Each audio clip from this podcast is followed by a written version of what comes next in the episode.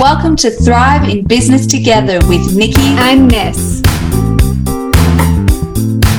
We would like to acknowledge the traditional custodians of country, the Yagara and Wurundjeri people of Brisbane and Melbourne, respectively, where Nicky and I both work and live.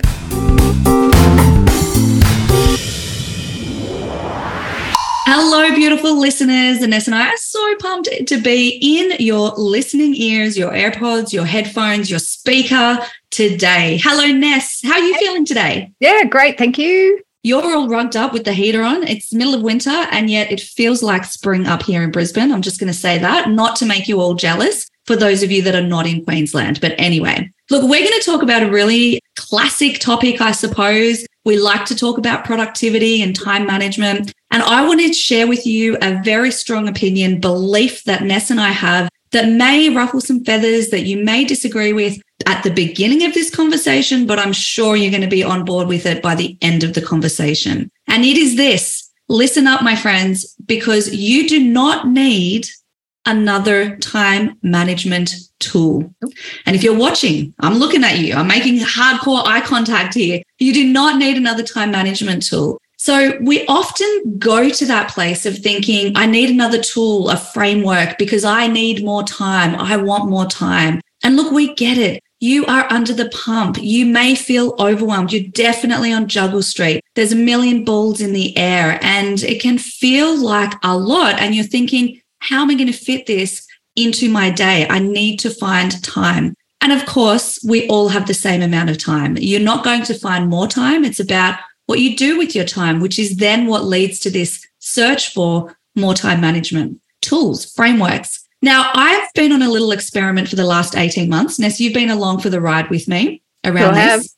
Yeah. I'm pretty excited about these stats. I find it fascinating, actually. And I'm just going to read off my screen here so I get it right. Just last week, I Googled the term. The exact term was how can I manage my time more effectively? Guess how many? Just, just pause for a moment.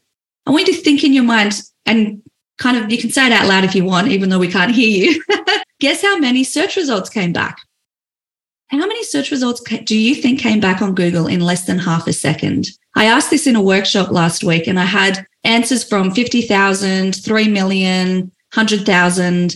Ness, what comes up for you? What do you think when I ask that question? I know. I know from the last time we talked about it, it's whatever you have in mind, it is way, way more than that. So, what is it, Nick, now? That's right. 2.7 billion search results. 2.7. Did you say billion or I million? said billion. B. B for Bob. Goodness me. But what I find even more interesting about this stat is that just over a year ago, in April last year, I Googled exactly the same phrase 1.6 billion. So in just over a year, there is more than 1 billion options that we have available. I mean, that in itself is overwhelming. And six months prior, it was only 514 million search results in a half a second. What does that tell you about what's going on in the world post COVID? Yeah, we're on the search for time management. We're on the search for how we can create this illusion or feeling of having more time. And this reminds me again of another episode. I know we've referred to this episode a couple of times, but around the being and the doing, mm. falling into the trap of what can I do more?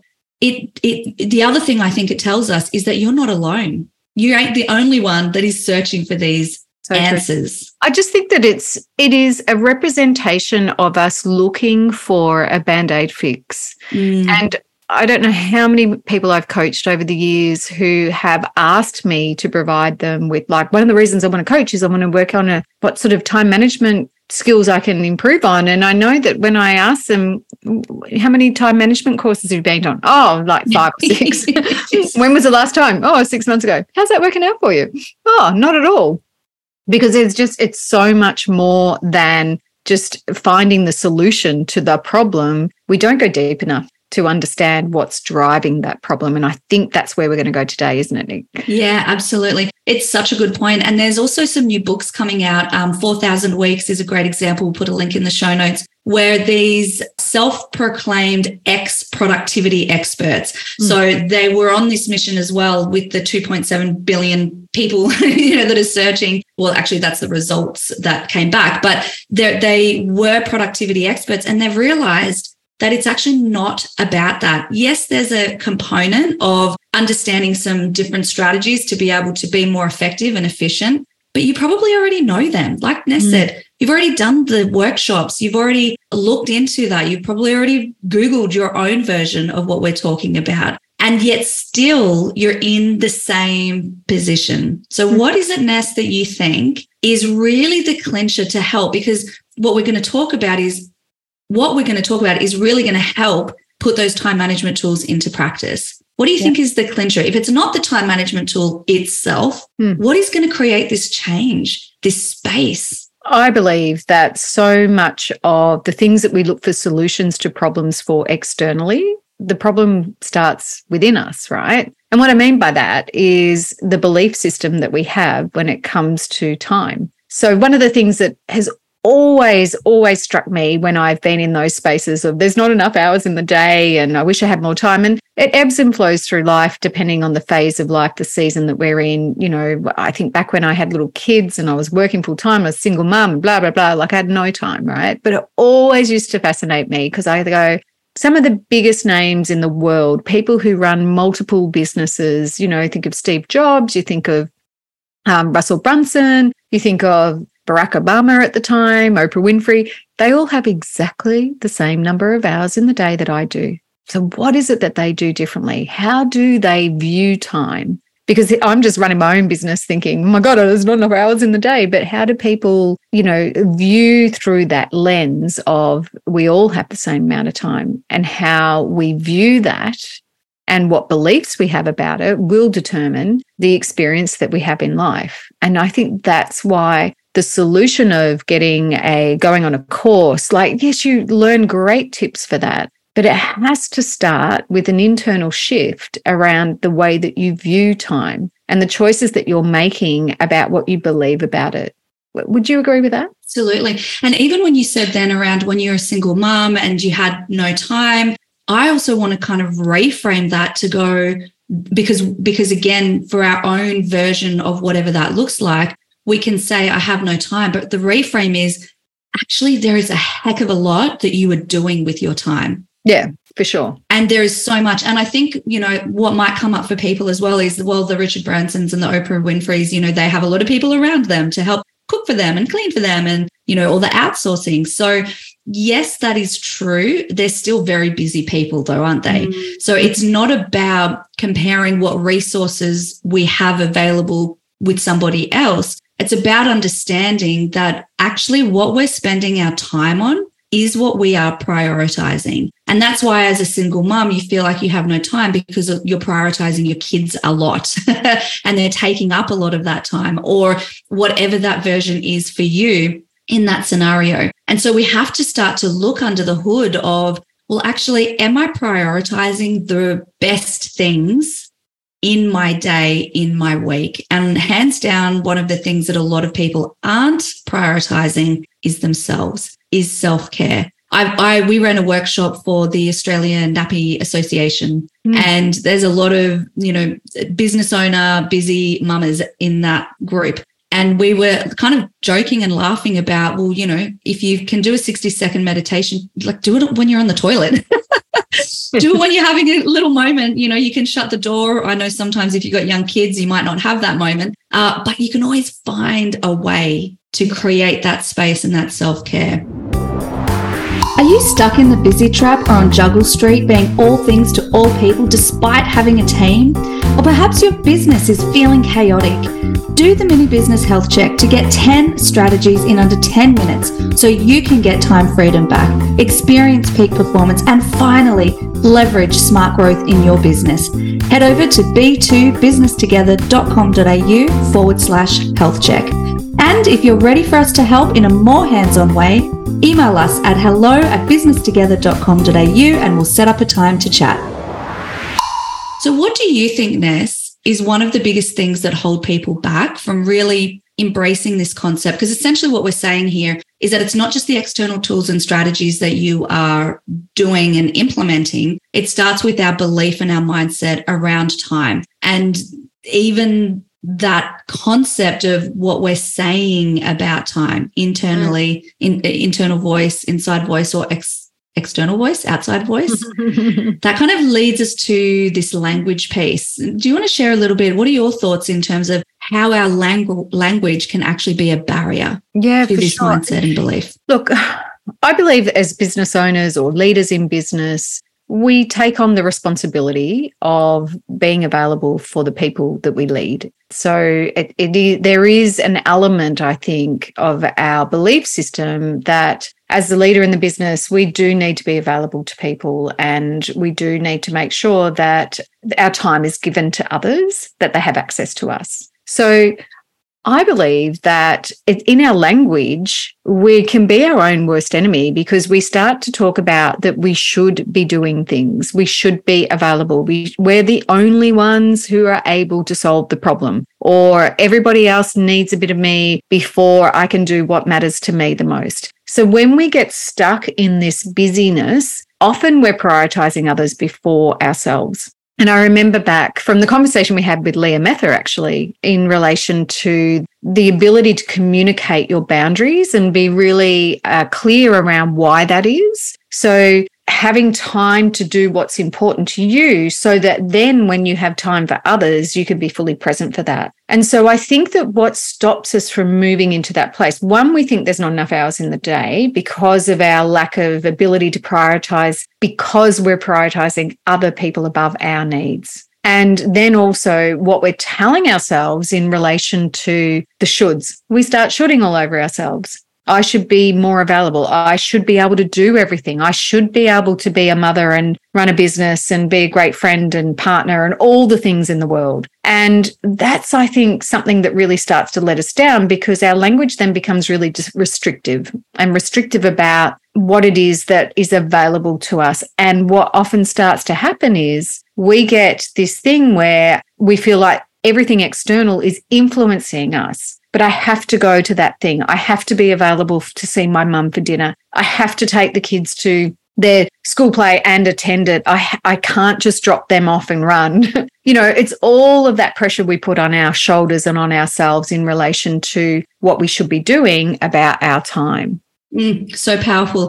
There's so much in terms of the language around that. So there's the shoulding, there's the expectation, there's the fear of not wanting to let people down. And then also, what I'm hearing in that is this language of I have to, I need to, it must be me. And what that implies is I don't have a choice. When we yeah. use language like I have to do X, Y, Z, you're essentially telling yourself that you're not choosing to do it. And one of the hard truths we have to face is that every action we take, we are choosing to do it. Yeah. Whether we realize it, believe it or not in the moment, there is always more than one option. Yes, sometimes the other option isn't desirable. It isn't what we want, but it's still an option. Mm. And what comes to mind is I recently heard uh, a conversation between a couple of business women. And one of the women was saying that she was in hospital, her mum was in hospital and she was visiting her mum, and she had to have a client meeting while at hospital. Now, hmm, interesting, interesting, mm. isn't it? Yeah. Did she actually have to or yeah. did she choose to? Nobody is forcing us to do things. I'm not saying that that was an easy decision or that there's, you know, the other option, maybe letting a client down. There might not be somebody that can take the meeting. It might be pushing back a deadline. We're not saying that the second or third option is one that we necessarily want or joy, but there is always an option. And so, one of the first things I want you to take away from this episode and this conversation is awareness of your language. Are you telling yourself that I have to do XYZ? Because if you notice that type of very black and white closed hmm. off language, that's an indicator that you are telling yourself you don't have a choice. And please hear me or see me when I say you do have a choice. You absolutely do have a choice. And the first step in this is owning that. If you're working long hours at cost of whatever that might be, self care, time with family, you are choosing to do that. And if your response to me in this conversation is, yeah, but I have to, mm. or yeah, but nobody else will, or yeah, but anything. Yeah, yeah, but anything after the but. I, I, it's interesting you say that. You're reminding me of a conversation I had way back when I was first married, and I worked for a consulting company, and they so they did a lot of human behavior stuff. And uh, I would have been in my late twenties, and I remember my husband at the time. his Christmas party and my Christmas party fell on the same night, but I hadn't got in early enough to tell him that we were going to mine. So then he said, We're going to his. And I remember being really upset because I wanted to go mine, right? But we were married. And so you had to go to them each other's. I don't know what rule that was, but we decided that was the rule. And I remember going back to my boss and going, I'm so annoyed because he's making me go to his Christmas party. And she was like, whoa, whoa, whoa, whoa. He's not making you do anything. You're choosing. I went, No, no, my choice would be to come here, but he's telling me I have to go to his and I have to because I'm his wife. And she was like, uh uh you take responsibility. You're making a choice to go to his party over this party and you know you could choose differently but the consequences you would have to face yeah. so you're choosing between those two options whatever's going to be the best for the relationship for example or create yeah. less stress and that had stuck with me forever because I was like really defending myself, going, no, he's making me. And this is where the distinction comes for me because I think often we feel like everybody else is making us. Like, you know, my mum's making me go to this thing that I don't want to go to, but we are actually making a choice all the time. And the thing that I think helps is rather than I have to go somewhere, it's that I'm actually choosing to prioritize my children or prioritize my relationship with my mum or prioritize my marriage over my socializing with my friends and my work colleagues. And it is uncomfortable and it, and I'd rather just whinge sometimes, let's face it. But that's the reality. And I think when we shift that language, it's a great reminder to ourselves that we always have a choice. And of course, sometimes the other option is horrible and we don't want to go down that path, but we always, always have a choice. And I think that, you know, in so many scenarios through my career, I've often put it on other people and blamed them for you know, situations that I didn't necessarily want to be in. I didn't want to work late, but, you know, I felt like I had to because my boss wanted this done by the next day. But the reality is, it's all the choices I made throughout the day that got me to that point where I, wasn't ready because I was being everything to everyone else and available and the manager that, you know, people could come and talk to anytime. I wasn't putting a boundary around when I was available to others. So this is why I say it's mindset. Don't do another management tool session workshop unless you're willing to explore where your mindset sits with it and then uh, willing to challenge it and change it. Yeah.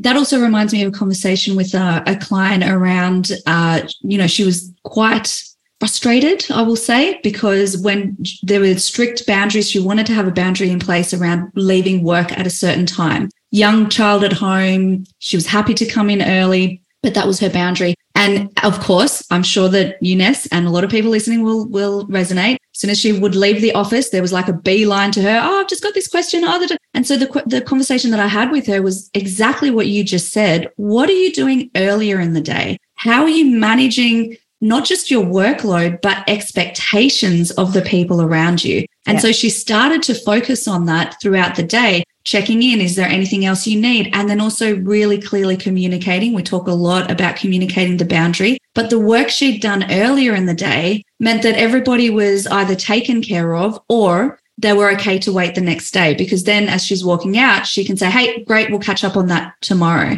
so i think that's a really important perspective and reminder it's not just what you're doing in this moment You've mm. got to think about your setup. I would say the 12 hours prior, how have you set that up? And even your mindset. You know, you can't just decide, well, for some people, you're so ready for this mindset shift. Yes, you can just decide to think differently about this, but most likely it's going to take a little bit of practice. It's going to take some effort. It's going to be maybe working with your coach or working, talking about this with other people. Lead by example, give yourself and per- others permission for this space. And there's one thing I want to also just drop in here is that, and this is something I've been thinking a lot about even personally, sometimes we have to say no to the things that we want to say yes to. Mm. You might want to be there for your people. You might want to be able to sh- answer all of their questions, but sometimes we have to say no or not now to the things we want to say yes to. This is definitely the case in personal life. I mean, there's so many cool things going on, and I'm like, I want to go to that event,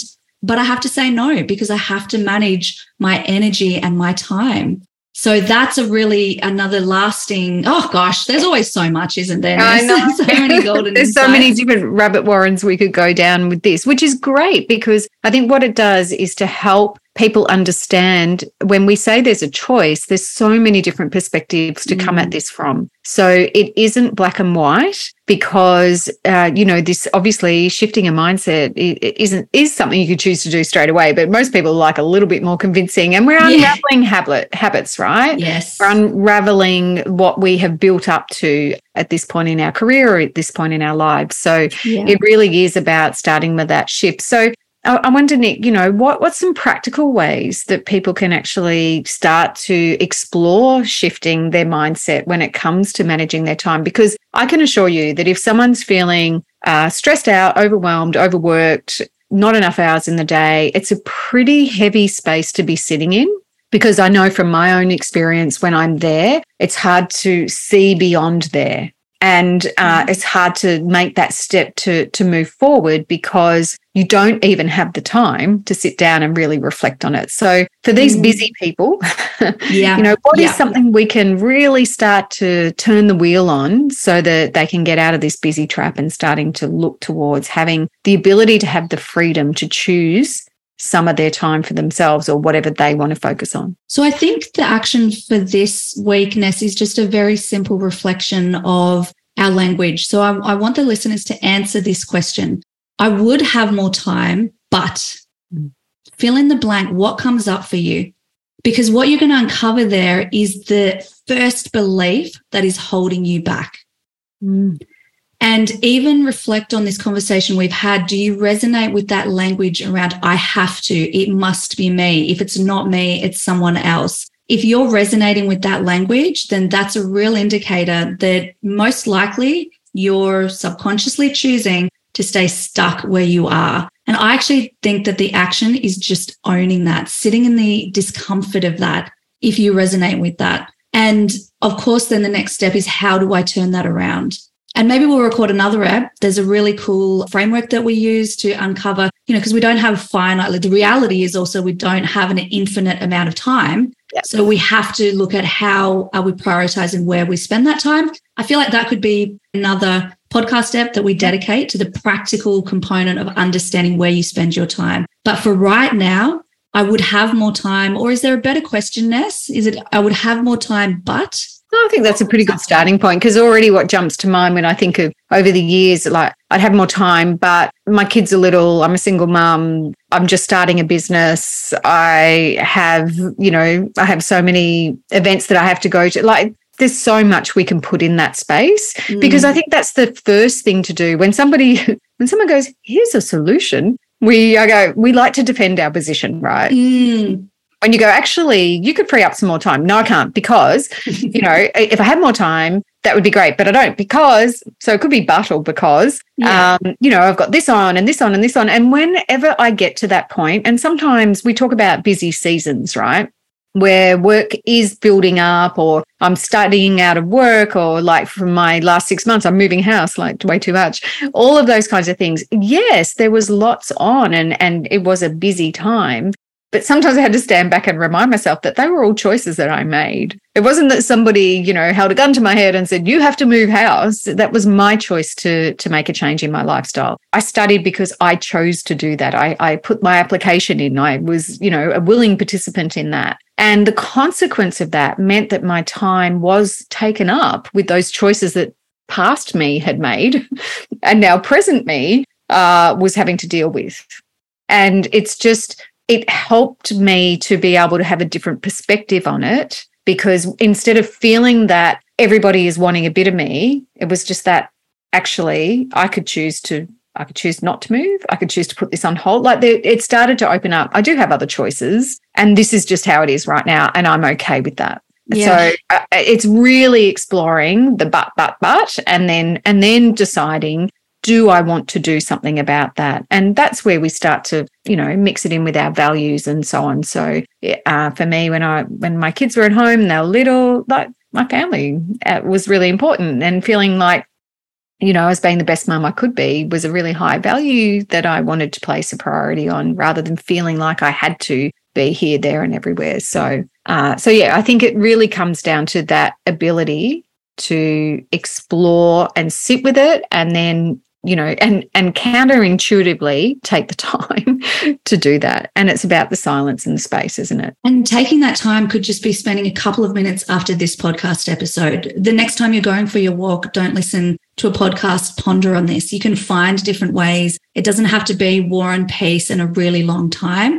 And I and again, it's about owning what choice am I making? Does it make me feel uncomfortable to realize that actually I'm choosing this path?